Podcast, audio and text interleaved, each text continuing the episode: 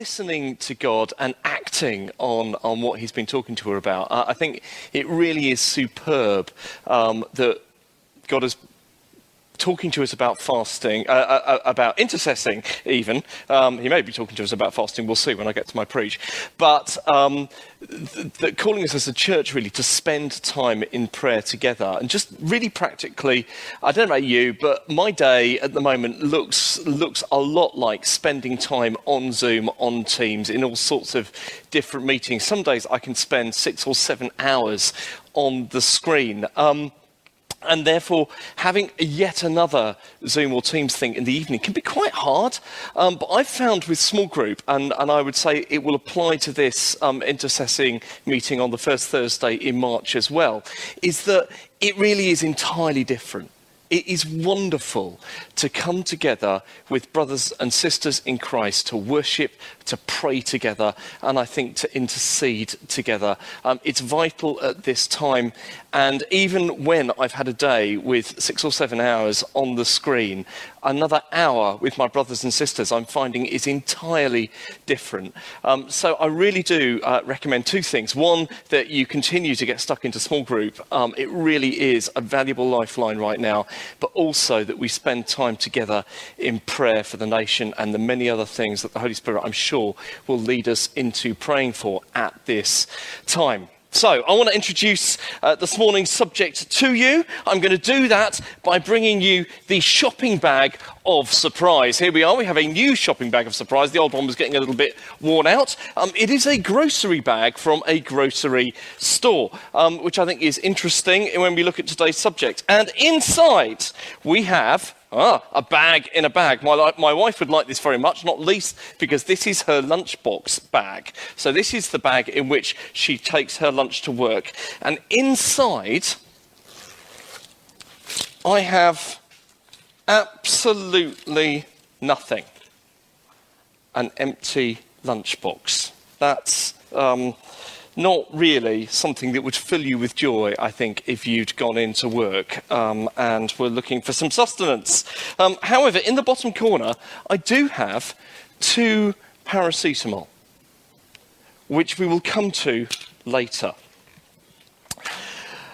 So, I hope this will be a practical guide to something that I've found can be a useful tool in our prayer lives and also deepen our relationship with God. So I want to ask four questions in the next 15 minutes. Um, what does the world think? Oh, sorry. Did, first question is Did Jesus fast? Second question What does the world think about fasting? And third question What does God say about fasting? And finally, does fasting help us prioritize his presence? Sorry, I'm just setting up my watch because I can't see the clock on the back wall. My phone, which has got a timer on it, has just packed up. And so I want to make sure that I don't run over time. So, first question Did Jesus fast? Well, Jesus, in his ministry on earth 2,000 years ago, was not known for fasting. And we can see in the Bible that people were surprised by this. In fact, Jesus was asked why John the Baptist's followers fasted and the Pharisees fasted, but Jesus' disciples did not. You can read about that in Luke 5. Jesus was also accused of actually being a glutton and a drunkard during his ministry. Jesus says this and reports this in Matthew 11. So it looks, when I read the Bible, that fasting was an intrinsic part of the culture of the wider community at the time of Jesus' ministry. But for a number of reasons, Jesus chose not to model it in the way that he and his disciples lived. However, Jesus did fast, and his teaching does cover fasting. And we're going to look at that this morning. We know that Jesus regularly went to a place of silence and solitude, withdrawing from the crowds, often visiting places like Gethsemane, but we have no record of fasting being part of his regular practice.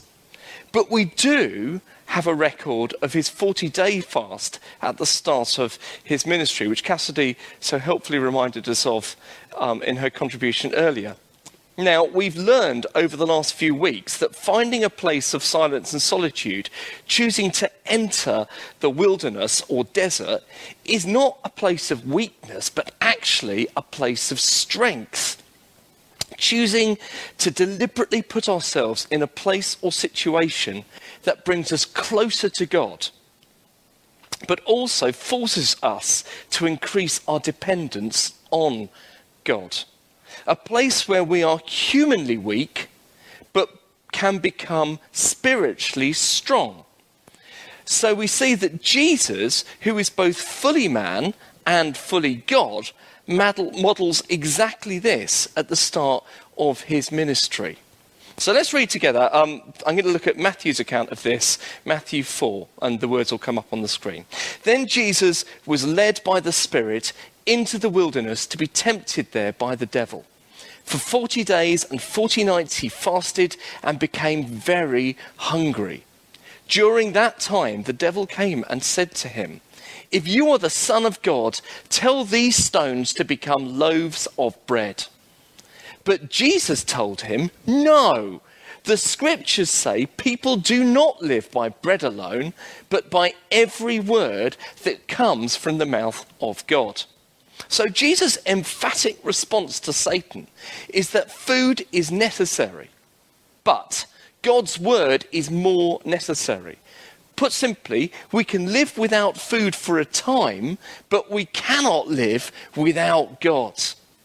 What I notice in myself, though, is that when I'm hungry, I go looking for crisps. What I see in Jesus is that when he's hungry, he reaches for the Bible. Okay, what does the world think about fasting? Well, right now, the world thinks fasting is a good idea. There are claims that fasting makes you superhuman by the use of mere willpower. One quote I read said, Fasting fuels the greatness within you. Now, there are numerous diets, that include an element of fasting and a whole bunch of benefits that there may or may not be scientific evidence for. Apparently, fasting can boost your cognitive performance. That's how your brain works. It can protect you from obesity and associated chronic diseases. It can reduce inflammation. It can improve our overall fitness. It can support weight loss. Funny that, not eating, supporting weight loss, maybe. Um, decrease the risk of metabolic diseases. And some people even think it can benefit cancer patients. Now, all of that is well and good, but there is a pitfall here. All of these things make it about our willpower. It improves us it can mean that when we fast, our action somehow makes us better. Now, this is the opposite of using fasting as a tool to increase your dependence on God. Instead, it creates a situation that results in us becoming increasingly self reliant. The message here is we can live without food for a time, but we cannot live without willpower a thinking that says, Look at me, look how strong I am. I've made it through a week long fast on my own. Now, this way of thinking is not new. And there is an additional trap for us if we then bring this way of thinking into a religious setting. Now, some faiths and some branches of Christianity teach that fasting is a penitent act. This is worth considering now as we head into and think about Lent, as Lent has been viewed by some as a period of penitence. The idea that fasting is somehow an act of penance, an act of personal atonement, punishment, penalty, a reparation for our sin an act that somehow pays for our sin. Now, this is not who we are. Jesus has atoned for our sin once and for all. Now, fasting will help deepen your relationship with God, but it cannot alter your standing before Him. You are a son or daughter of God, the brother or sister of Jesus, because Jesus died for you, so that you would become a recipient of God's grace and mercy once and for all. You do not deserve it, you have not earned it, but by Jesus' death and resurrection, you have received it. Oh, and fasting or anything else you might do cannot add to it.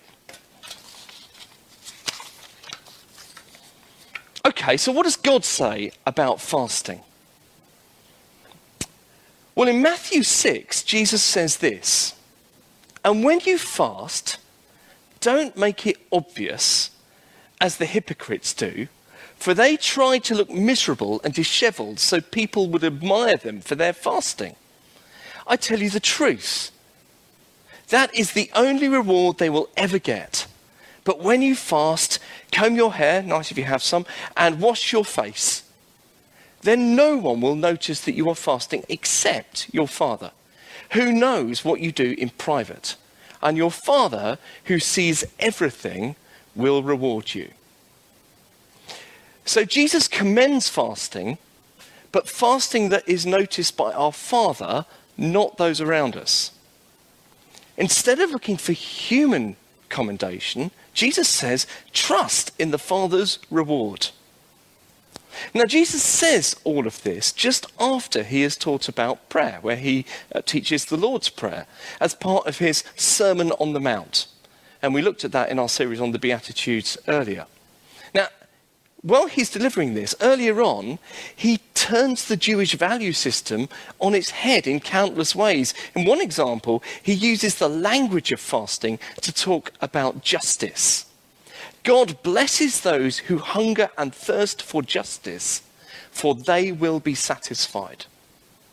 Which reminds me of what God says in Isaiah 58 in response to the moans of his people. We have fasted before you, they say. Why aren't you impressed? We have been very hard on ourselves and you don't even notice us. I will tell you why, I respond. It's because you are fasting to please yourselves. Even while you fast, you keep oppressing your workers. What good is fasting when you keep on fighting and quarreling? This kind of fasting will never get you anywhere with me. You humble yourselves by going through the motions of penance. Remember what we were saying earlier? Bowing your heads like reeds bending in the wind. You dress in burlap and cover yourself with ashes. Is this what you call fasting? Do you really think this will please the Lord? No. This is the kind of fasting I want. Free those who are wrongly imprisoned. Lighten the burden of those who work for you. Let the oppressed go free and remove the chains that bind people. Share your food with the hungry and give shelter to the homeless. Give clothes to those who need them. And do not hide from relatives who need your help. God is clear. Fasting as an act of personal endurance as an act of faux spiritual achievement will do you no good at all. In fact, fasting to please ourselves achieves nothing at all. Approach like that, it will not bring you closer to God, but instead it'll make you proud of what you have achieved and could delude you into thinking that you don't need to depend on God for anything. Instead, the evidence of God working in your life will be acts of mercy and kindness to others what the Apostle James describes in his letter as the works that evidence your salvation.